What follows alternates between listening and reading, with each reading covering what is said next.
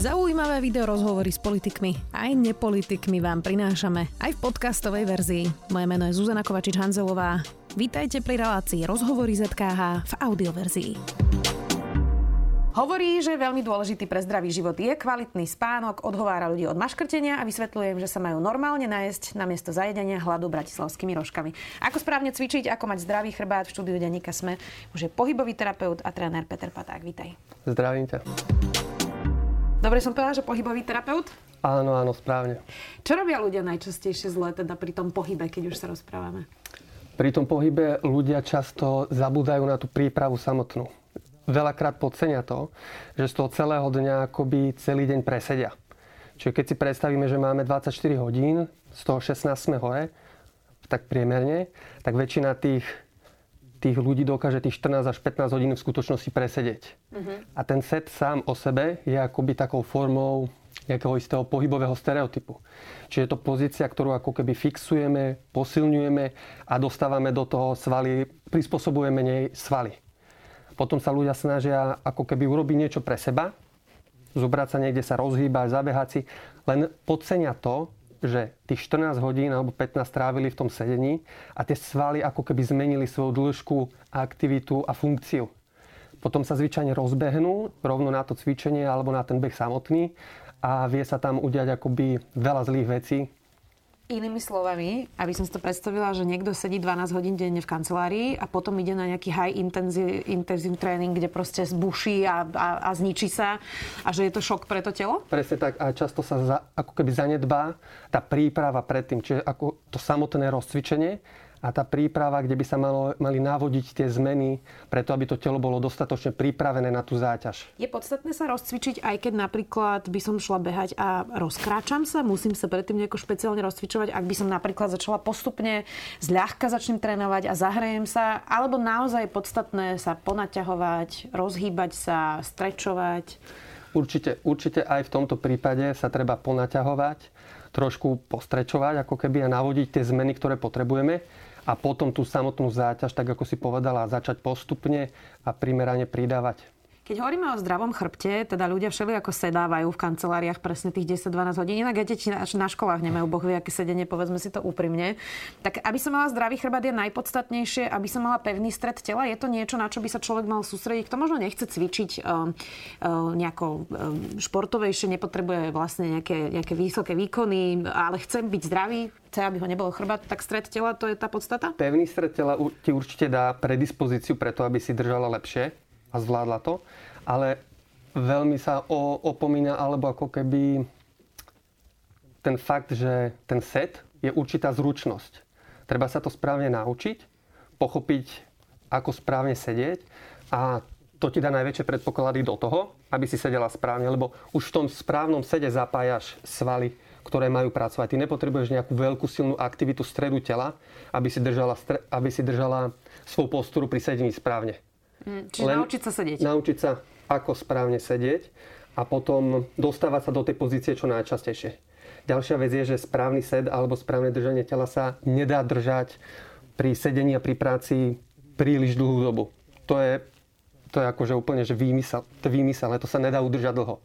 Treba často aj meniť tie pozície, prejsť sa niekde, potom sa vrátiť, znovu si správne sadnúť a dávať si na to pozor. Ničím iným sa to nedá nahradiť, iba ten človek to musí ako keby sa naučiť, dávať si na to pozor a sústrediť sa na to. Lebo ako náhle je hlavou preč, tak proste to tam pustí to telo. Ja sa priznám, že mne hodinky každú hodinu zapípajú a povedia, že postav sa.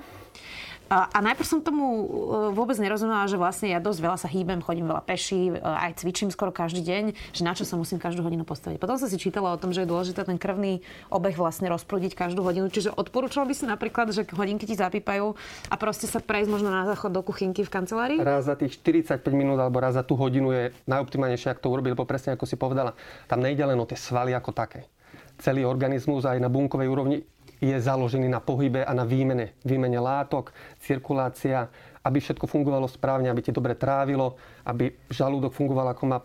Potrebujeme my ako ľudia ten pohyb. Boli sme na to evolučne ako keby vytvorení. To, že teraz ako keby sme tými mozgovňami trošku popredu a nemusíme sa už toľko hýbať, aby sme si zohnali tú potravu a zabezpečili nejak bývanie a okolie, to už je teraz výdobytok tejto doby. Čiže Jasne. je to dôležité. Každú hodinu je najoptimálnejšie urobiť nejaký pohyb.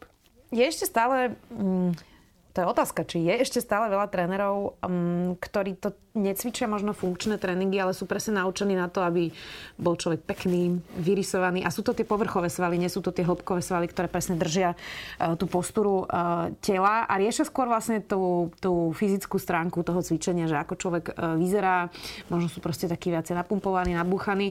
Ten druhý trend novodobí tých trénerov, ktoré robia, ktorí robia vlastne tie funkčné tréningy, vyzerajú ako ty, že ty vlastne naprvu nevyzeráš ako nejaký kulturista.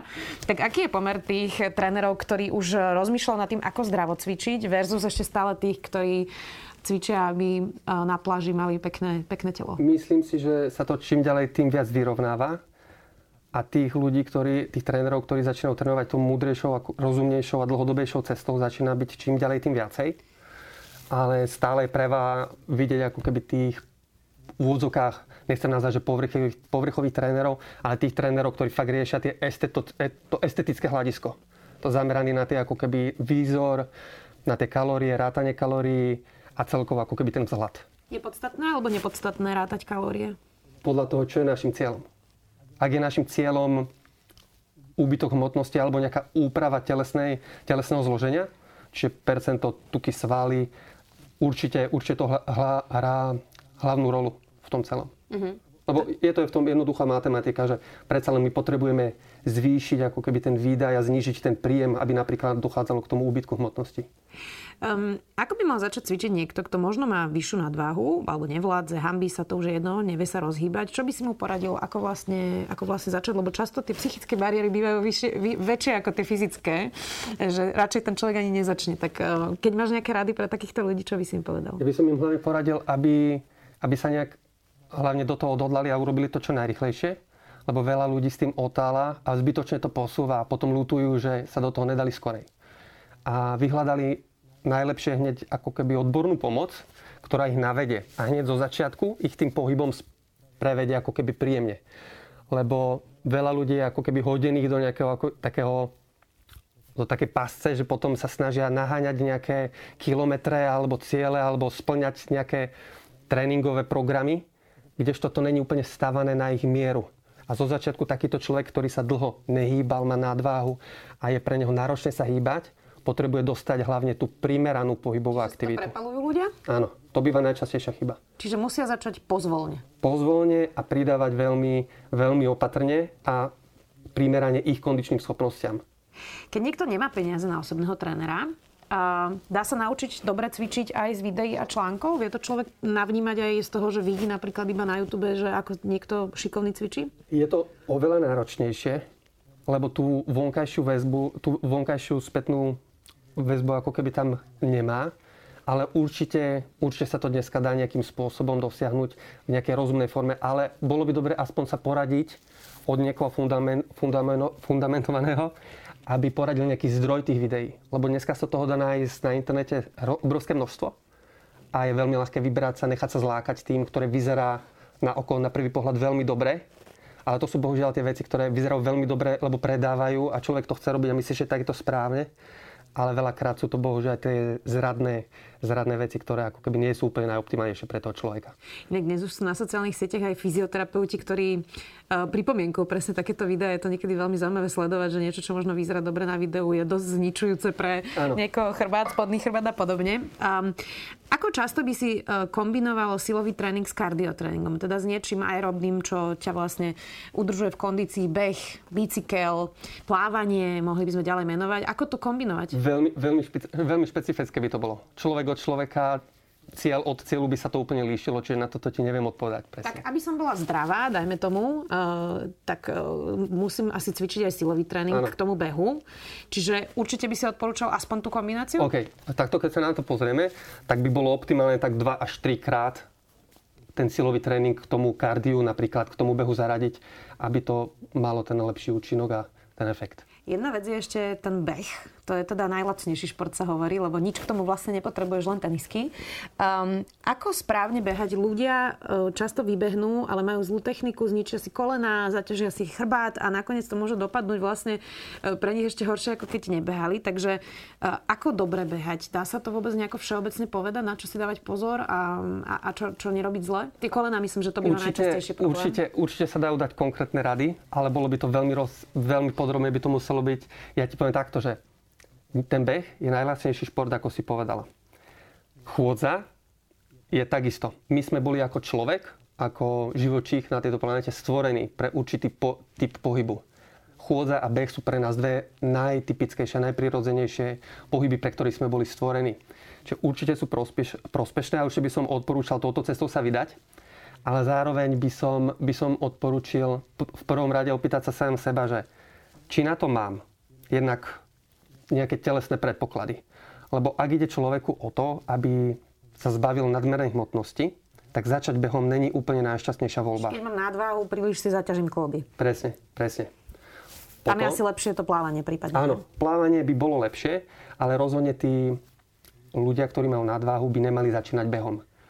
A takisto ide aj o ľudí, ktorí sa dlhodobo už nehýbali tak ako som rozprával o tom sedení a o tom prispôsobovaní a štruktúrálnych zmenách tých svalov a celej tej postavy, tak človek, ktorý sa dlho nehýbal a prevažne dňa presedí, tak bude mať v tom tele príliš veľké zmeny na to, aby ten beh pre neho dopadol dobre. Keď si zoberieme, že my teraz sedíme v tejto pozícii, ktorá určité svaly dostáva do skrátenia, iné dostáva do náťahnutia a oslabenia. Hej? Čiže niektoré sú preťažené a niektoré sú zase ochabnuté a nezapájajú sa. My keď sa rozhodneme potom napríklad ísť behať, tak to tak ostane. To svalové napätie akoby ostane a tie preťaženejšie svaly sa budú viac a viac zapájať a tie oslabenejšie sa do, toho, do tej aktivity nedostanú. Že zás nepríde na to, že ten beh by mal mať pre nás dobrý dopad, čo sa týka z toho zdravotného hľadiska a dopadu na naše klby, zdravie a nejaké poprípadné zranenia. Stále teraz rozprávam o tej, o tej stránke, ako ostať pohybovo dobre funkčný a bez bolesti a bez zranenia. Samozrejme, behom spálime kalórie, vyvetráme si hlavu, budeme mať ako keby pozitívny ten dopad na tú psychiku, vyplavia sa nám hormóny šťastia a všetky tieto benefity z toho získame. Ale ak chceme z toho dlhodobého hľadiska sa zamerať na ten beh, bolo by určite dobre znovu nájsť alebo navštíviť nejakého človeka alebo odborníka. Dneska máme dokonca tu v Bratislave minimálne evidujem hrozné množstvo bežeckých skupín, ktoré takto otvárajú pre začiatočníkov. Čiže už to není o tom, že by my by sme potrebovali niekde súkromného trénera a platiť za ňo veľké peniaze, ale kopec bežeckých skupín, ktoré sú presne pre verejnosť, že ako začať správne behať a kde sa tieto veci perfektne dajú naučiť. Čiže ja si myslím, že toto by bola najlepšia cesta. Tak to je asi aj lacnejšie tie skupinové, ako si zaplatiť vlastne svojho trénera. Ako človek rozozna, Peťo, dobrého trénera od zlého? Sú nejaké parametre, ktoré by som si mal všímať ako klient alebo ako klientka? V prvom rade by som mal zaznamenať, že ten tréner odo mňa vyžaduje nejakú, nejakú anamnézu. Že prejdem nejakými otázkami, ktoré sa budú týkať mojej životosprávy, zdravotného stavu, pohybovej histórie a naďalej potom, potom si vás ten tréner by bolo najlepšie, ak by ste teda zachytili, že si vás nejak preskúša v úvodzovkách. Zistí, čo vládzeš. Alebo vlastne, kondičná zložka je jedna vec, jedna stránka ale ako keby také tie pohybové, pohybové úlohy rôzne, hej? Že ako sa človek hýbe, akú má mobilitu na horných končatinách, dolných končatinách, symetria, asymetria, prítomné bolesti. Čiže ak si má ten tréner čím viac otázok vám položí a následne čím viac testov na vás budete mať pocit, že experimentuje a skúša a dáva vám rôzne úlohy a až sa vám to bude zdať divné, tým si myslím, že to bude také lepšie, taká tá lepšia voľba. Uh-huh. Lebo tí, čo vás hneď zaradia do nejakého programu, niekde vám dajú len napíšu opakovania a potom dajú, že ideš, ideš, potíš sa jak blázon a mákaš svalovice, to je veľmi jednoduché a takisto to býva na konec dňa veľmi zradné. Asi ešte nie je dobré znamenie, aj keď si šťuka do mobilu tréningu. E, to by som, na to by som chcel v dnešnej dobe najviac upozorniť, že ak váš tréner je počas vášho tréningu na telefóne, tak to nebude úplne v poriadku. Prečo je dôležitý tréning na mieru, to, čo si teraz ty popisoval? Veď predsa všetci máme podobné životy, všetci máme podobné kancelárske práce, podobné svaly. Tak prečo je to tak podstatné urobiť to individuálne? No, každý máme tieto veci podobné, ale tie malé detaily máme veľmi odlišné. Čiže to, ako napríklad tých 15 hodín cez ten deň presedíme. Hej? Či ja budem sedieť teraz pekne ako ty. Hej? Čítal som si niekde, tuším, že máš ako to máš, kde, kde to naučili? Na klavíri? Áno, áno, na klavíri. Na klavíri, perfektné, hej. Tak takýto človek klavír, bude mať, bude mať e, iný, takéto, takéto posed bude mať dopad, iný dopad na to telo, uh-huh. ako človek, ktorý by napríklad sedel klasicky kancelársky, že bude mať preloženú nohu, uh-huh. bude vykrivený, spodné končatiny budú smerovať jedným smerom, vršok druhým smerom a bude a takto presedieť. Čiže mhm. presne tam vznikajú tie individuálne odchýlky, ktoré my máme dané nejak z tej minulosti nadobudnuté počas tej minulosti. Mm-hmm. A tam tam sa to potom líšia, tam to treba vedieť oddeliť, že kde je koho problém individuálne. Čo napríklad ľudia vo vyššom veku? Oni teda naberajú svalovú hmotu ťažšie a ju rýchlejšie strácajú. Um, je pre nich tréning úplne iný? Trénuje sa mm. so staršími ľuďmi inak? Mal by byť samozrejme prispôsobený tomu veku. Pravdepodobne človek v staršom veku bude mať odlišnú kondíciu ako 20-30 ročný mladík, hej. Ale čes výnimkám. Sú starší, ktorí sú v lepšej kondícii dneska ako, ako dnešná mládež. Ale Samozrejme, že treba len prihľadnúť na tú východiskovú, východiskový stav tej kondície a na tie dané para, parametre. A netreba sa toho asi bať. Áno. Um, inak e, ja stále hovorím, že najťažší cvik pre mňa aspoň je drep. Je to pomerne ťažký komplexný cvik a pritom uh, taká blbosť, keď si to vlastne tak povieme. Na školách vlastne nás, nás vlastne nikto nenaučil robiť poriadne dreba. Ja som potom prišla k fyzioterapeutke, ktorá mi hovorí, že no tak ukážte mi dreb. A e, začala sa ako veľmi smiať a zistili sme, že to je naozaj ťažký cvik.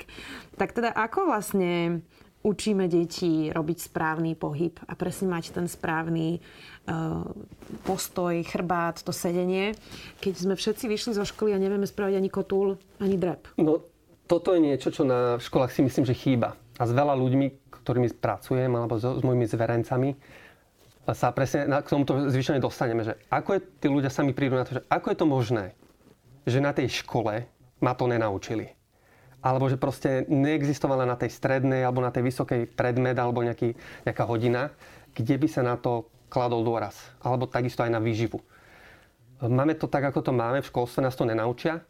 A čo sa týka tých detí, tam je všetko tak, ako má byť presne po ten moment, kým nepríde tá povinná školská dochádzka. Kde sedí 7 a. Tie, a tie deti zase sa neučia mm. sedieť a fixovať tú pozíciu. Oni potrebujú prírodzený pohyb pre ne, oni si vždy vedia vonku niečo vymyslieť a tam netreba nič špecifické ako drepy s nimi príliš riešiť, len ich hlavne nechať ako vonku sa hrať v tom výbehu. Ja mám dve deti a viem, čo dokážu, len keď ich vypustím na travu, čiže tam to treba len nechať tak, jak byť a potom neskôr by sme sa mohli dopracovať snáď raz k tomu, že na tých školách budú, bude možnosť toho vzdelania sa aj, aj týmto smerom, aby sa nám to tu zlepšilo v rámci tej populácie a budúcnosti. Inak mnohí fyzioterapeuti ukazujú vlastne úplne malé deti, ktoré majú prirodzený ten pohyb a ten je ten najsprávnejší, že dvíhajú bremená, že si čupnú a podobne. Čiže my vlastne v dospelosti začneme imitovať to, čo sme všetko zabudli v živote? Áno, áno, áno ten, ten, ten prírodzený pohyb, tak ako som spomínal, tam u tých detí je čistý a prírodzený tak, ako má byť a netreba tam zvyčajne nič nastavovať a meniť. Tie deti to presne od toho narodenia máme, majú v sebe. Len potom príde tá zmena tým, tým, tým, tým sedením a všetkými ostatnými vecami, ktorá, ktoré, ktoré na ne kladie tá spoločnosť a tam sa to potom začne meniť. A ten mozog to potom preúča a prepisuje to tie, tie prirodzene správne pohyby odlišnými vecami, nahrádza ich a vznikajú tam také tie potom rôzne kostrbáte pohyby, ktoré môžeme vidieť už v pokročilom veku tých ľudí. Posledná téma, ty si spomenul to stravovanie a výživu. Tak teda, e, keď necháme bokom tie extrémy niektorých aj influencerov alebo známych ľudí, ktorí Eh, prezentujú presne také tie kalorické tabulky a veľmi striktný režim, ktorý asi úplne nie je použiteľný pre každého v normálnom živote. Tak ako sa tak normálne stravovať? Keď si človek chce dať aj ten bratislavský rožok, ktorý som spomínala na začiatku, ale zároveň naozaj chce žiť dlho, kvalitne a zdravo, tak aké sú tie zásady, čo by si niekomu úplne bežnému človeku bez nejakého vrcholového športu odporúčil nejaký základný princíp, ktorý dodržiavať? tak najjednoduchšie by podľa mňa bolo pozrieť sa na to, čo sme jedli vola kedy dávnejšie. Také tie prírodzené potraviny, ktoré pre naše napríklad pásmo boli ako keby dlhodobo, ako by som to povedal, k dispozícii. Čiže strukoviny, strukoviny napríklad, mm-hmm. kľudne rôzne zemiaky. teraz, som sa, teraz som sa trochu poplietol, sorry. Dal by som to tak, že tie najprirodzenejšie veci, čo najmenej chemicky spracované, aby boli, čo najmenej balené a nejak dopredu upravované. Mala by prevažovať tá pestrá strava, čiže aby tam bol dostatok zeleniny, ovocia, a to meso s takým, povedal by som, že tak trochu je ako keby zmierniť tú konzumáciu mesa. Uh-huh. A skôr, skôr v tých potravinách, a hlavne čo sa týka toho mesa, dbať na tú kvalitu. Že na ten pôvod, odkiaľ to je výrobca a podobné veci. Čiže ak sa budeme držať nejakej prírodzenej stravy, ktorá pre nás tu bola, kedy bola úplne bežne dostupná, tak by sme nemali nič pokaziť. Zvyčajne, zvyčajne sa to začne, začne kaziť až potom takými tými, keď sa to snažíme prešpekulovať a nájsť nejaké, nie, niečo, niečo príliš, príliš príliš, neviem v tomto, ako by som ti to popísal, ale vieš, myslím, tie spracované veci, ktoré dokážu zázračné veci. A čo si ty myslíš o takých tých um, kozmických stravách, že si prášok rozmixuje, že máš No, no presne toto som, presne toto som chcel nejak, nejak sa k tomu dostať. A... To by si neodporúčal? Nie, nie, nie. Lebo ľudia majú dneska problém sa správne nájsť. Není to ako keby, že hrknúť si prášok a dať si tabletky, ale správne sa nájsť. Stále sa skôr majú tendenciu pýtať na doplnky, tabletky, niečo špeciálne, niečo, čo by, čo by to spravilo a čo by len zapili a bolo by. V skutočnosti ľudia majú problém správne si dať raňajky obyčajné, priprav- vybrať si dobrý obed a doma si pripraviť potom kvalitnú večeru. Sadnúť si za stôl. A v pokoji to zjesť. Dneska by, no, hľadáme, hľadáme v tomto príliš nejaké ob, obkluky a, a skratky, ako ako to nejak zjednodušiť a nejak... Pritom je to úplne jednoduché. Tak Ale zároveň ťažké na opis, ako si si mohla všimnúť.